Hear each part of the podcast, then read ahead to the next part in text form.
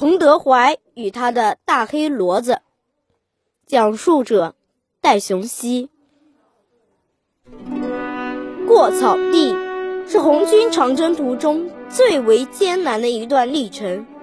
红军指战员在饥寒交迫的情况下向北挺进，彭德怀率领红三军团负责殿后，眼见着战士们一个个因饥饿而昏倒在地。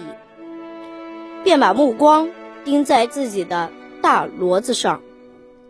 这匹从江西出发时就跟随彭德怀的大骡子，一路上驮粮食、驮器材，每天他背上都堆得像小山似的。有时，彭德怀抚摸着大黑骡子，念叨着：“你呀，太辛苦了，连一点料。”都吃不上。说着，就把自己的干粮分出一些，悄悄地塞进大黑骡子的嘴里，一直看着它吃完。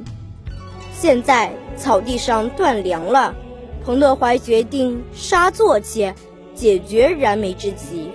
他把饲养员喊了过来，总共还有几头牲口。报告首长，还有六头。老饲养员回答道：“好，全集中起来，杀掉！什么？杀掉？你你不出草地啦？”老饲养员着急了。几个警卫员听后也急忙围拢过来，大声说：“军团长，大黑骡子可不能杀呀！”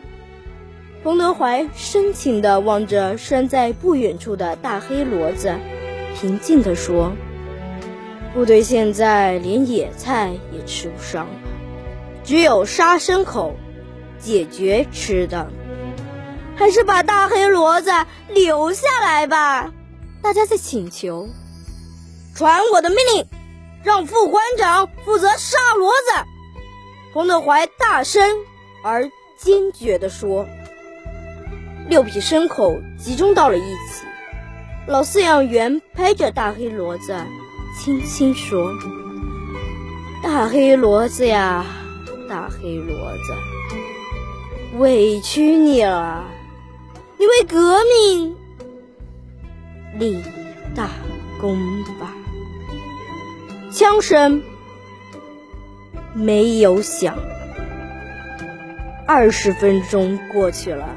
没有谁下得了那个狠心，六匹牲口都好像预感到了什么，集体嘶叫了几声，又默默地低下了头。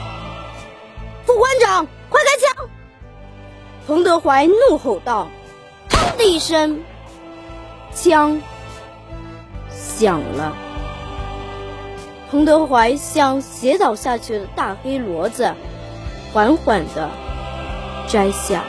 军帽，漫漫征程，再也见不到大黑骡子的身影了。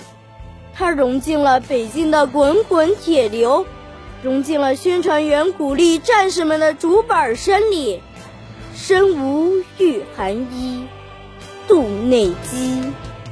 晕倒了，爬起来跟上去，走到宿营地。